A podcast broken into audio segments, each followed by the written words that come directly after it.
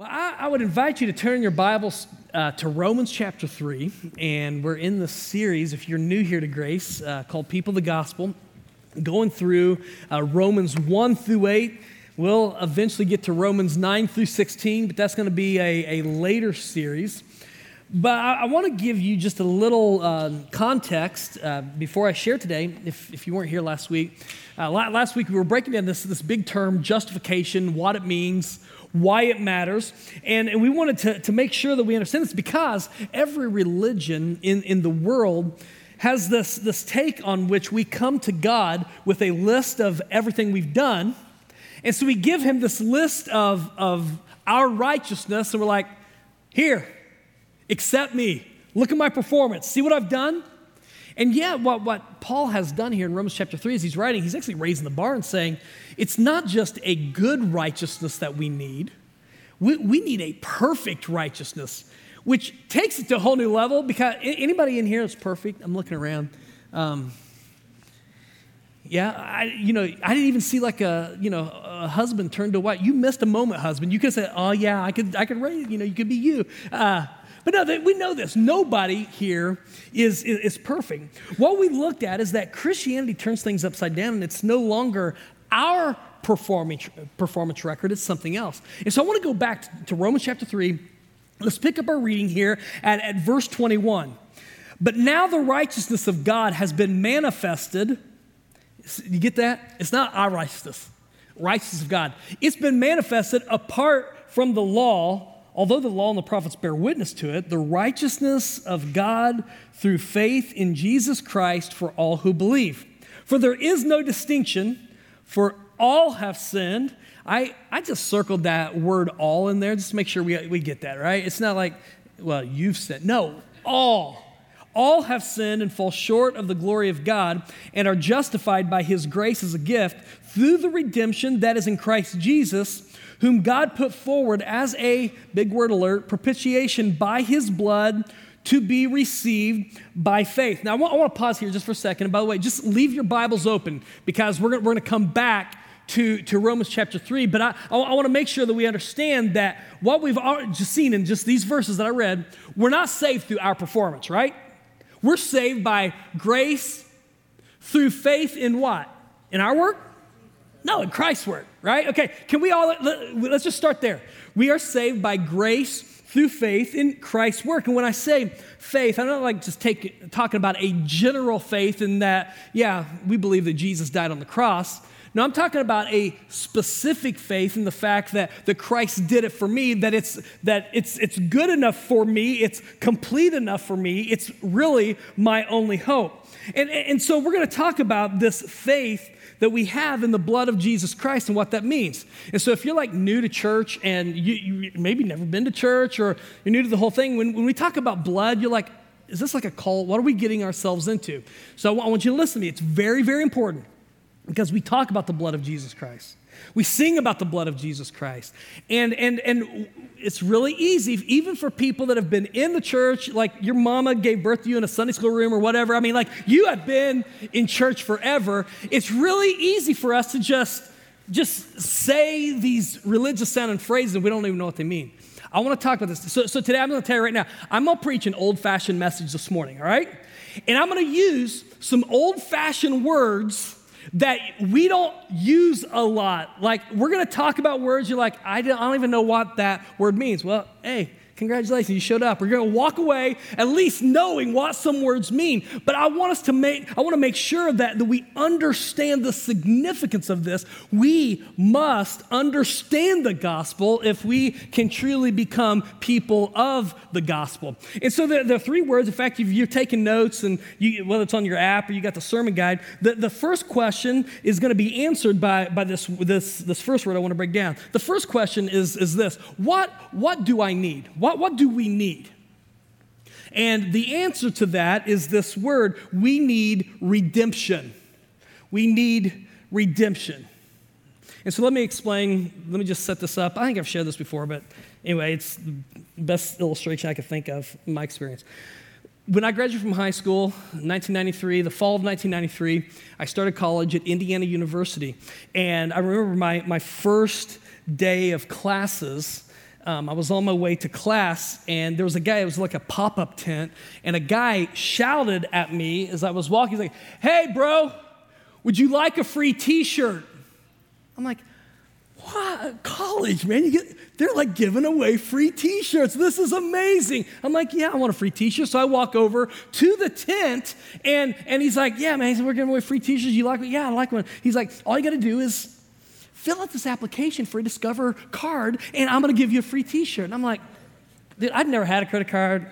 I don't need a credit card, but I'm like, I want a free t shirt. So I fill out the application and, and turned in, get my free t-shirt. I'm not, honestly, I forget all about the fact I filled out an application. And I'm like, I got a free t-shirt. This is great, you know? And so two weeks later, things took longer back then. They, I get this envelope, and, and in it is my very first credit card. I look at it and I'm like, eh, I got, I got a t-shirt. I, I don't need this. I just stuck in my wallet and literally forgot about it. Didn't even think about it, never used it. And I remember uh, there was one day, I was between paychecks, and um, I pulled in to get gas, and gas was really expensive. It was like 98 cents a gallon or something like that. and and I, I pulled in, and uh, that, they had just installed at the pump these card readers. And I'm like, huh, you know what? I'm going to use this card. I've just, I've never done it before. So I took it out and plugged it in, you know, got my 1231 worth of gas that filled up my Honda Civic. And, uh, and, and, then, you know, didn't think anything of it. My, at the end of the, end of the month, you know, you get your statement. I got my statement. I'm like, oh, you know, 1231, wrote a check, sent it in. And uh, yeah, it was great. Honestly, I, I'm trying to think. I don't think for the next several months I use the card at all. I just wanted to try it out and use it. So about two it was, it was, two years after uh, after I got the card, I actually moved. I transferred from my, my school there in Indiana, transferred to Cincinnati. Moved to Cincinnati. Now here's the deal: I wasn't because at IU I was driving back and forth from home, uh, commuting. I moved to Cincinnati I'm on my own, you know, staying in the dorm and that sort of thing.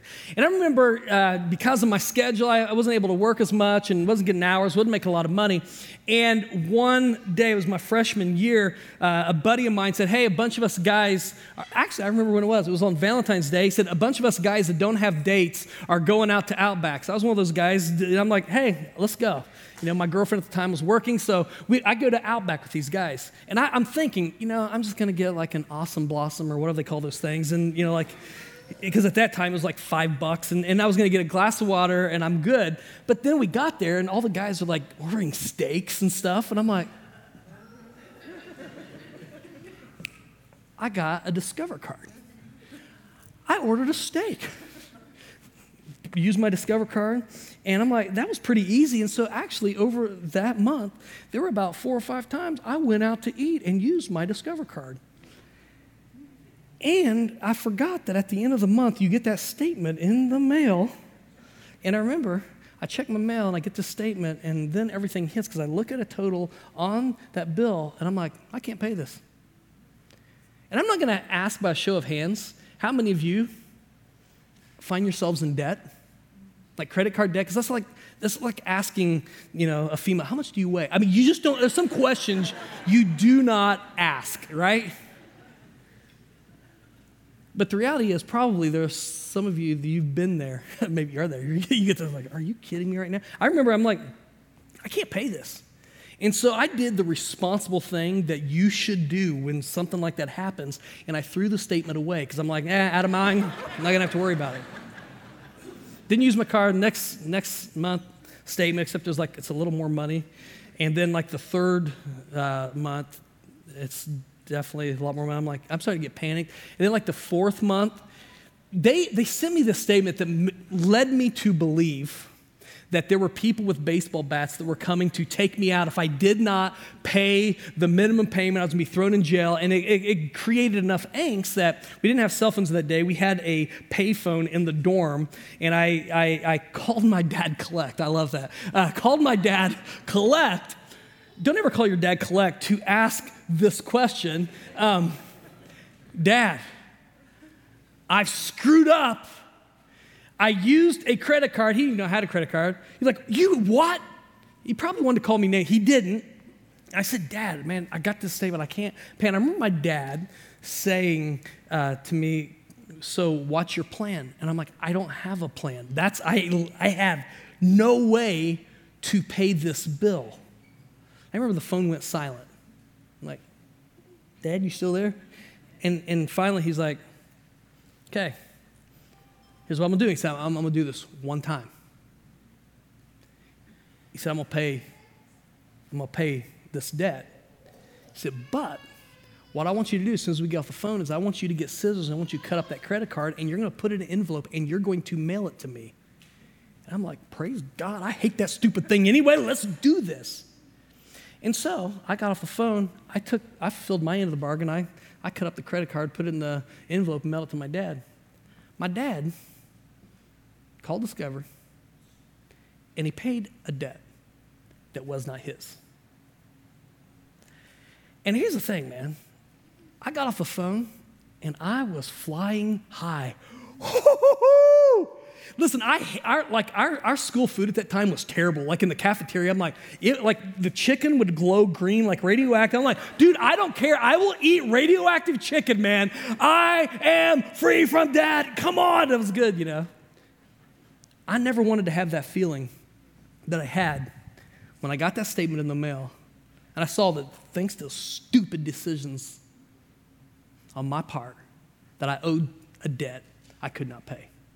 Now, some of you have got that statement in the mail, right? And, it might not even be like credit card. Maybe it was a medical thing or whatever. You get that statement, and it's, it's man, it's not even just a helpless feeling, it's almost a hopeless feeling. There is absolutely no way I'm going to be able to pay this back. Now, I, I want us to, to take this illustration and I want us to think about that as we, as we break down redemption. Actually, I want to be coming back to this throughout the message. Because in, in the Bible, there was, there was no such thing as, like for instance, you know, you can declare bankruptcy. There was no such thing as bankruptcy. If you, if you were in debt to someone, you were enslaved to them. And so, like in Proverbs, where it says that the borrower is slave to the lender, it's not like he, the, the right, Solomon's writing, he's just using an analogy. No, literally, here's what would happen. If you had to borrow money from someone and you could not pay it back, you lost whatever you had. It had to immediately go to the debt. If you had land, you lost the land until the debt was paid. In fact, maybe you farmed the land, you farmed for them.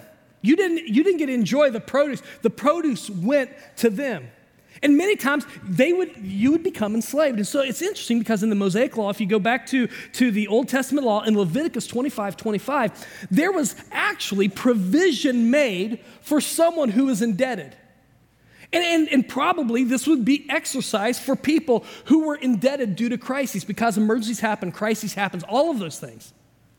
But in, but in, uh, in, in, Leviticus 25, 25, there is provision for a redeemer. And, and we see introduced here this whole idea of a, it's, it's a phrase called kinsman redeemer. And so there were three characteristics of a kinsman redeemer. Number one, they had to be of the same flesh and blood or, or relative. The, the, the, person, just because they were, they were uh, related to you, didn't necessarily have to, have to pay the debt. So, for, for example, like if I would have called my dad and, and he said, Hey, tough, figure it out, bro. It's, you know, it's, it's your debt. He had every right to do it because it wasn't his debt. And so, a kinsman and redeemer, just because they were related to a person, didn't mean they had to pay the debt. But though they weren't compelled to, a kinsman redeemer out of love and grace could pay the debt. But here, here was the third characteristic you couldn't just buy back some of the freedom, you had to pay the entire debt. The kinsman redeemer, it was an act of love, an act of grace, in which they would pay the debt in full by bearing the cost themselves. And so I want to make sure that we understand redemption. To redeem very simply means this to redeem is to buy back or liberate. To redeem is to buy back or liberate. And so, so here we have in Scripture, we have this whole idea of a, of a kinsman redeemer. This is what, the, you know, this is someone who can pay a debt. My dad, in essence, if I could use that as an example, became my kinsman redeemer. Now, I want us to look at what Paul is saying here in Romans chapter 3. He's, he's saying that we all need redemption. We're, we're all enslaved in some way. And so, so what this means, if, if we need to be redeemed, it means that we are enslaved to something. So, what do we need to be redeemed from? Well, first of all, the first thing that we need to be redeemed from is shame, guilt, and the law. Now, we're going to see later that the law is good, but the law reveals the standard that we can't measure up to. You know, in Acts chapter 15, you know, they're, they have this big church squabble over whether, you know, Gentiles can be Christians and they can be part of the family if they, you know, if they're not circumcised. And, and, and Peter stands up and, and he's like, why are we trying to yoke, put, a, put a burden on them that neither us nor our, our fathers could bear? That, because that's what the law is. It's like this, this really high standard and we can't meet it. So, so we're enslaved to this idea that we're not measuring up, and so we feel inadequate. We feel guilty. We're, we're not meeting the standard. Now, now, we can probably all admit that we live today in a culture that does not like to admit to guilt on an intellectual level. And, and so, because of that, we actually redefine truth so that it fits and it, it, just, it, it gets rid of my liability. Well, here's the deal you can, you can move truth around. Truth is truth, right?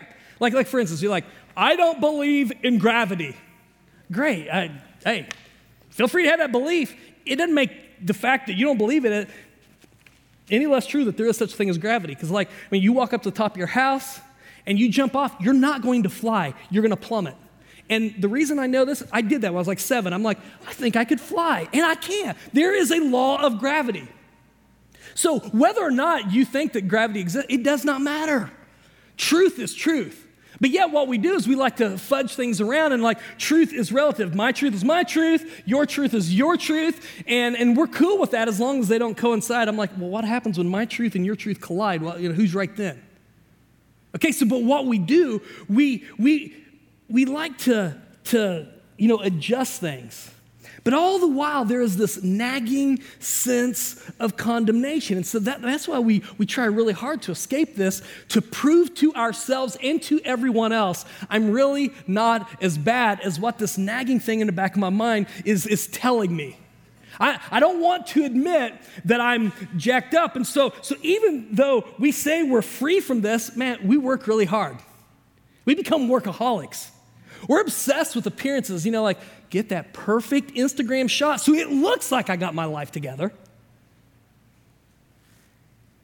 We feel the need to promote ourselves, to prove ourselves, to, to uh, escape, man, this just this weird sense of I'm not measuring up and I don't like it. We, we, try to, we, we try to create this sense of truth, and all the while, the guilt is there. Whether, even if we don't, we want to deny it, we don't acknowledge it, it's there.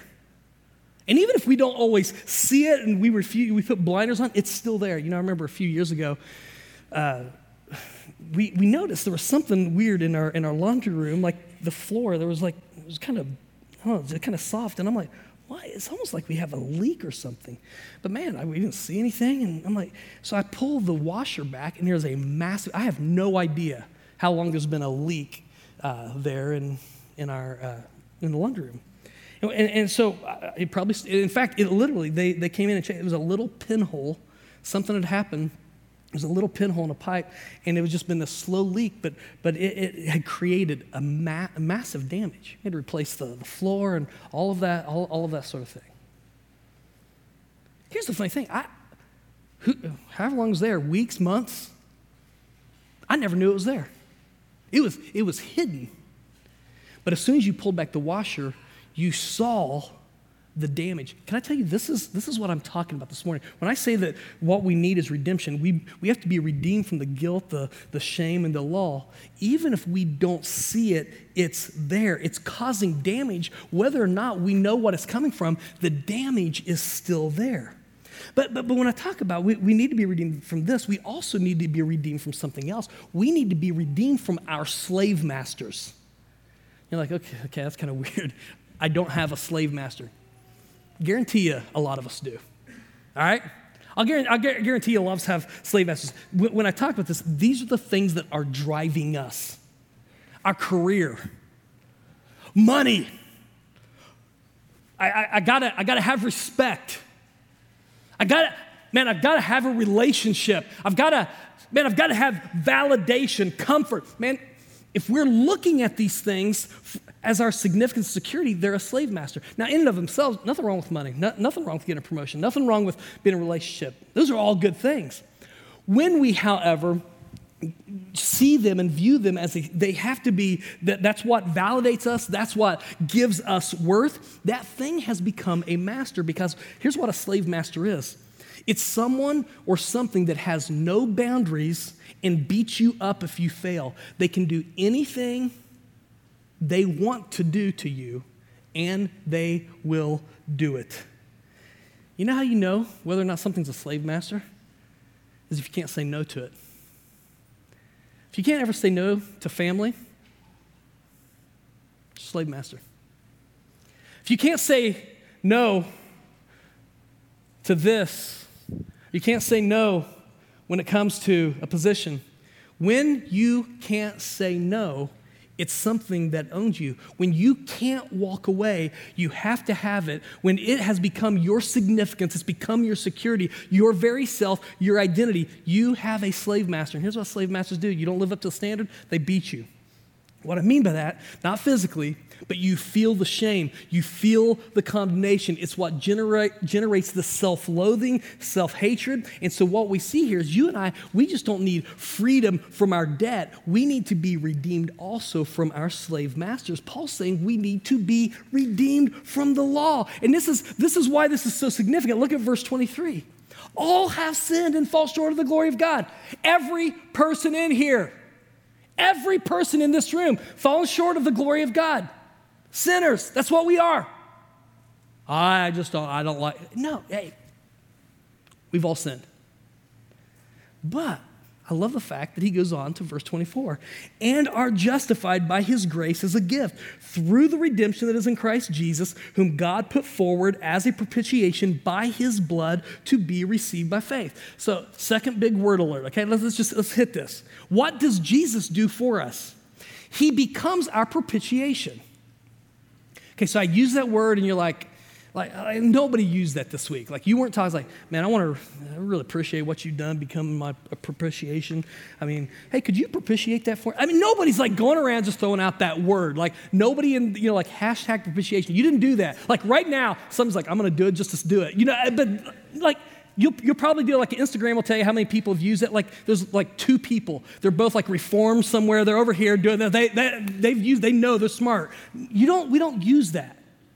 But, but it's, this is a very, very important concept, and I want us to understand what, what this means. What, when I, when, I, when I talk about Jesus became our propitiation, what this means is that Jesus paid the debt to justice himself. Okay? What this means is that Jesus paid the debt to justice himself. Justice isn't just about rights, justice is also about responsibilities. There's two sides to the coin of justice. And what we, what we don't like to talk about is that God has wrath against injustice. God has anger for sin. You see, God's justice is a lot higher than our justice.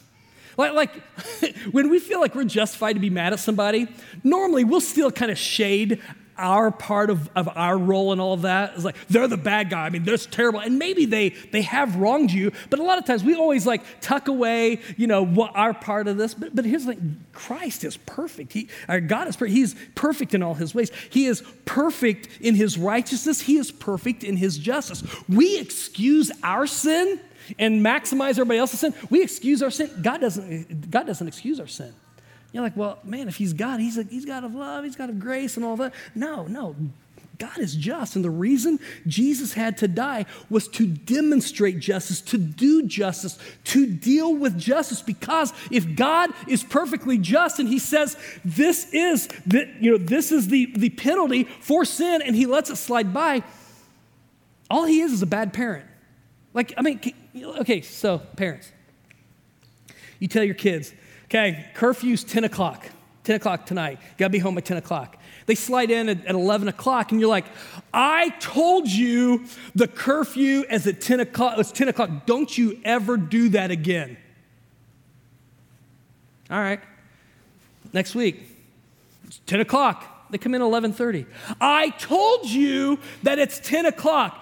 Do you understand what you're doing?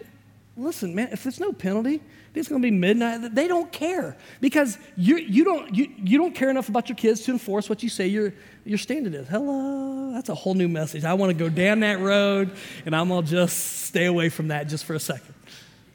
But, but, but, but what I'm saying is if, if God's just, he, he, he can't say it doesn't matter. He can't say, oh, I'm just going to let you off the hook. Oh, yeah, you're good. I like you. And so I, I'm just going to let you off the hook. No.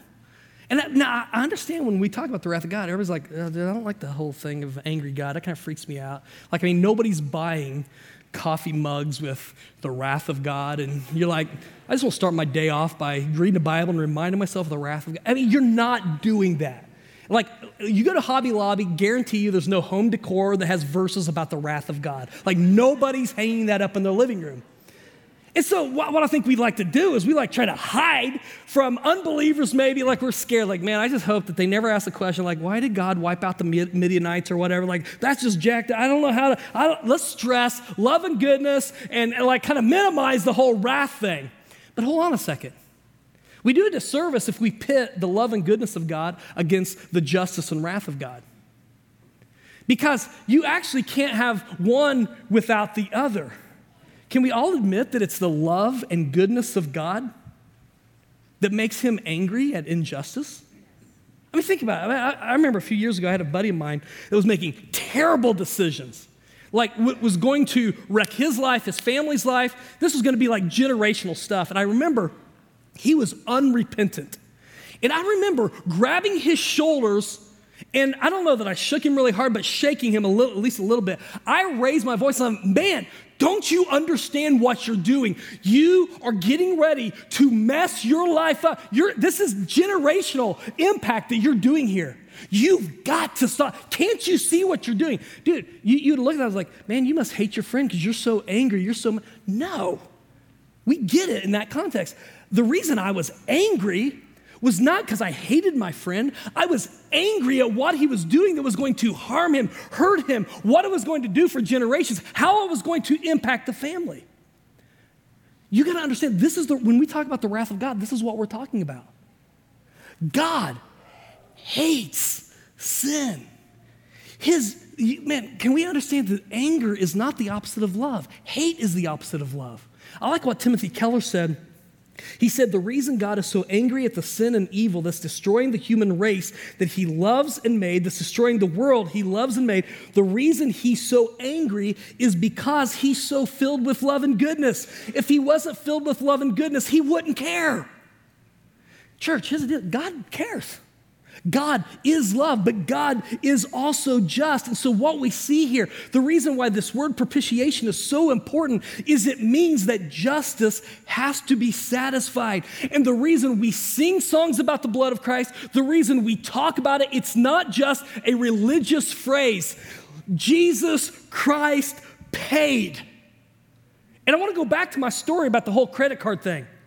There was a debt that I owed. I could not will it away. I can throw away the statements all day. It does not matter. The debt's still there. I'm like, well, it's not fair. It's not fair. It doesn't matter what I said, what I called it, what I did with it. The reality was there is a debt that has to be paid in church. This is why the cross is important. Don't wear a cross around your neck just so you can say, I, I identify with Christ. What's the cross stand for? He satisfied just the demands of justice himself. He took the nails for you and me. It was God's way of paying off the debt to his own justice. You're like, why couldn't God just let it go? It's verse 26. It was to show his righteousness at the present time so that he might be just. He's perfectly just, but he could also be the justifier of the one who has faith in Jesus. And I know the Trinity, man, it's just hard to grapple with. You know, how, you know, the whole three in one, you know, God the Father, God the Son, God the Holy Spirit. It's, it's hard to wrap our minds around this. But I will say it's very helpful to explaining what took place when it comes to propitiation.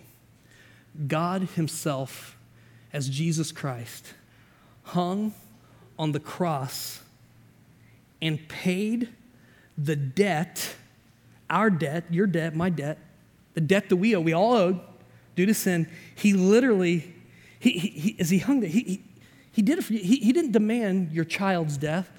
He didn't demand your death, your blood, generation. No. Literally, he did it for us, and he did it once and for all. Jesus became the propitiation. He fully satisfied the death, uh, through his death, the debt that was owed due to our sins. The bill is paid in full. So, what does that mean to, for us? This is where I want to close this morning. It's a demonstration of who God really is. And this is very important. It's a demonstration of who God really is. The incredible atonement of Jesus Christ, the redemption of Christ. He's hanging there on the cross. He's satisfying the wrath of God for us. It was a legal transaction, but more than that, it was also a public demonstration. And I, you know, last week we talked about justification. We talked about that there's something powerful. It, it changes our status. It bestows on us the, you know, the, these rights and everything. But, but I want to get this. The cross was intended to do more. As powerful as it is, it was intended to do more than just change our status to justify us. The cross was also intended to change our hearts. Literally, change who we are. Not, not just change our status through a legal transaction, but to change our hearts by showing us who God really is. Who is He? Well, we just read it just a few verses, uh, just a few minutes ago. God is both just and the justifier. Here's, here's, here's the catch of those who believe. Of those who believe. Now, I want to come back to this whole idea of kinsman redeemer. And to do so, I got to really quickly, I'm going to give you a 30,000 foot overview real quick. We're going to go back to this little book in the Old Testament, the book of Ruth. Anybody heard of the book of Ruth? Right? It's, it's like one of the most underrated books of scripture, a ton of drama that's, that's, that's in here. And so, so here, here, here's the deal. There, there was a family from Bethlehem, a good Israelite family from Bethlehem. They, Bethlehem, by the way, means house of bread. Ironically, there's a famine going on. There's no bread in the house of bread. They leave and they go to the country of Moab. They're, you know, trying to, to escape. So they're refugees in this other country. They have to find work. They're just scratching by, try, trying to make it. Well, long story short, there's a little Moabite girl by the name of Ruth that falls in love and marries the, the one of the sons of this family. Really sweet, romantic, all that sort of thing, right?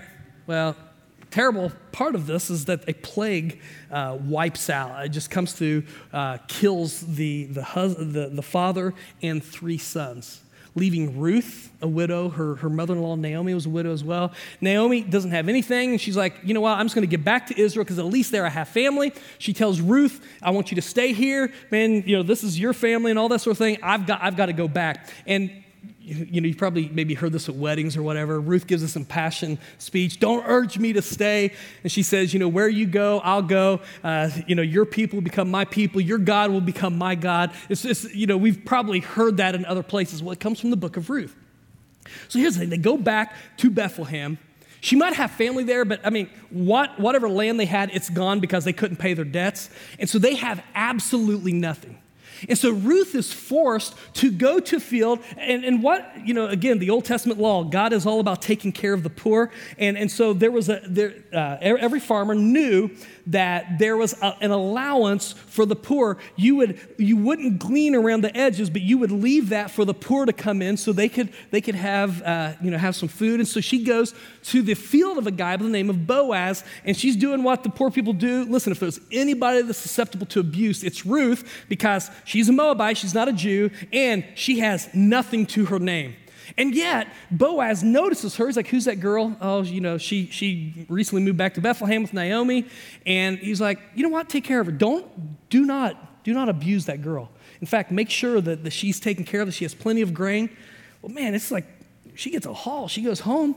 Naomi's like, Where'd this come from? She explains the situation. And Naomi is like, Where were you? She's like, it's in the field of a guy by the name of Boaz. And he told me to, to not go to another field, but if I'll come to his field, that he'll take care of me. He'll make sure I have food, that I won't be abused. Naomi exclaims, He's the kinsman redeemer of our family. This is amazing. And so she and Ruth get their heads together and come up with this bold plot. And when I say bold plot, I'm like, Bold plot. Like, okay, here's how bold it was. Boaz wakes up the next morning, and at his feet is the form of somebody, and he's like, they weren't there when I went to bed. Like, like I don't like anybody coming my like, like if have you ever had the kid walk in your room in the middle of the night and they just stand? and you wake up and there's just like eyes. It's like, ah, you know, it's just, it's terrible. So, so he wakes up, there's this huddled form there, and he he's startled. He he cries out, Who is it? And then he recognizes this is Ruth. Here's what Ruth says to him. This is bold. She goes back to this whole kinsman redeemer idea and she says, Spread your garment over me. And in essence, she's she says, Fulfill the role of a kinsman redeemer. In essence, she's saying, marry me, redeem me, and pay our debt. Okay, this is crazy. Because the thing first of all, Boaz, he does meet the first qualification. He's, he's related to Naomi, and by virtue, Ruth because of this. So he's of the same flesh and blood. And here's what he looks down and he says, Because you are my flesh and blood, in essence, he's saying, I'm going to do this voluntarily. I'm, I'm going to do this. I, he te- in essence, he tells her, I, I will buy back your land. I will pay the debt. I'll bear it myself. I'll buy back your land. I'm going to redeem your family. And the rest of the story is, is pretty stinking amazing. He does it because, but more than that, he doesn't just cover her debt. He marries Ruth. But get this, he loves Ruth. It's a powerful, powerful account. He didn't just cover debt. He doesn't just give her, he doesn't just give her a pardon. He gives her justification, if you will. He gives her a status. She is now the wife of a prosperous man. All that he has, all that, all that he is, it becomes hers. Instead of just covering her debt, he floods her life with love and honor. And you're like, that's amazing. I wish I had a kinsman redeemer. That's amazing. Actually, we do. That's the whole point of what we're reading here in, in Romans chapter 3. Jesus is, is our kinsman redeemer. Well, what does Philippians 2 say? It says that he emptied himself of all that he had, all his deity, and he became like us. He became same flesh and blood. He became one of us. What was it that was he compelled to come here? Like, hey, Jesus, sorry, man, nobody else, you got to go. No because God so loved the world. It was love that sent him here. He came here and he didn't just pay money for our debt, he paid with his life. He bore the cost himself. And so, what that means as we close is becoming a Christian is not saying, I'm going to try really hard. I'm going to work really hard and I'm going to I'm going to present this righteous record. I'm going to show God how worthy I am of him. I'm going to I'm going to come to church every time the doors are open. I'm going to keep every one of the 10 commandments. No, what it means to be a Christian is to do what Ruth did. To in essence say, "Spread your garment over me. Be my redeemer." And here is the incredible news I get to share with you on this Memorial Day weekend. Jesus will do that. He will do that. And He won't just pardon you, He won't just cut, cover your debt. I, I want us to understand this. He unites with us. All that He has, He gives us. 2 Peter 1, He has given us everything we need for life and for godliness. This is what He does for us. He gives us everything He has. Everything that He has becomes ours what, what this is, it's a demonstration. And what is, what is demonstrated is that he is both just and the justifier. But here's the, here's the caveat, the qualification for those who believe. We have to believe that he's enough, that his work is enough. And, and you know, it's weird because when we think about this, it's like my debt, I knew I could not pay it. The, the, it, was, it, was, it was hard for me to pick up the phone and call my dad. It was the, when I say it was a call of shame, it was the call of shame. Because it wasn't his debt, and I knew that. It was my debt. And I think that, that, that many times the reason we don't let Jesus have it is they're like, you know what? I deserve this. I deserve, you know what? If divorce is going to happen, we got issues in our marriage, I've, I screwed up. I deserve this. Yeah, you know, the consequences from, from this, I, I just, God's like, yeah, you deserve it, but give it to me. Give it to me. You're like, no, no, I, I can't, I can't let you have this. I, I deserve this. God, I'm ashamed. And God's like, give me your shame. No, I can't do this. I'm, God, you, I know me. I've, t- I've made promises. I'll do it again. He's like, give it to me. God, I don't want to hurt you. Give it to me. Give it to me. And what it comes down to, church, is Jesus is all we got. He literally is. He really is. We can play games, we can play church games, we can pretend like it's some people are better than others. That's why they are where they are, and we're just always going to be the outsiders. But that's not, that's not it. It literally is becoming a person of the gospel and saying, I believe that Jesus did it, and I believe that Jesus did it for me. As we close, we're going to close the way we closed every uh, service in the series, and we're going to do this as long as we're in Romans. What we're going to do at the end of the, I'm going to pray. Today, if you're here, maybe the light went on. It was really cool. I was at a graduation this week, and I had a lady, she's in her 80s, come up to me, and she said, I can hardly get to church. She said, I don't attend your church, but I've been watching your services. And she said, for the very first time you said something and it jumped out at me. And she said, for the first time the light went on, I understood what justification is. She said, I'm still glad God's teaching me things at 80 years. I'm like, that's amazing. You know, maybe that was you today. The light came on. And so here's what I'm doing. I'm gonna pray. Maybe today it's you've never you've never understood that Christ paid. He did it for you. If you want to commit your life to Christ, maybe recommit your life to Christ, I'm gonna pray for you to do that. And then at the end, man, I'm gonna have you stand and we're going to celebrate what God did. So, Father, I want to thank you for the incredible gift that you've given us through Jesus Christ. What can wash away my sin? There is absolutely nothing that can do it but the blood of Jesus Christ. Thank you for paying a debt that I could not pay. And so, God, today I know that there are people here that maybe for the first time it's just like the light went on. It's like, oh, my word, I get it. I get it. I get what you did. Lord, if that's the case, I'm praying that there would not be a resistance or holding on, but God, in this moment, there would be a surrender of saying, okay, now that I get it, I'm not going to fight it. I'm, I'm going to surrender. You paid what I could not pay. And God, I know that you can work a, do, do, an incredible work and you can set somebody free for all eternity. And I want to thank you for what you're doing as people commit their lives to you or recommit their lives to you. So, Father, for what you've done, I thank you. For what you continue to do, I thank you. And I pray this in the powerful name of Jesus Christ. And all God's people said, Amen. All right, so the reason I have you stand is not to like embarrass anybody. The reason I have you stand is Romans 1:16, I'm not ashamed of the gospel of Jesus Christ. And we celebrate what God has done. So today, if you are here and you committed your life to Christ or recommitted your life to Christ, I'm going to invite you to stand so we can just celebrate what God's done. Would you do that? If, if today was, was a commitment, would you just stand? I know we had a couple in the first service. Anybody here this morning? Just you want to you want to stand in response? We're going to give us a chance to celebrate. Anybody? Anybody? Anybody? Uh huh. Can we celebrate what Christ did for us on the cross? We serve a Christ who paid the debt. He paid the debt for you, paid the debt for me. And so as we leave here today, I want you to celebrate Memorial Day. Have a great barbecue, but don't forget that our freedom was bought with a cost. Thank God for, for the soldiers who gave their all.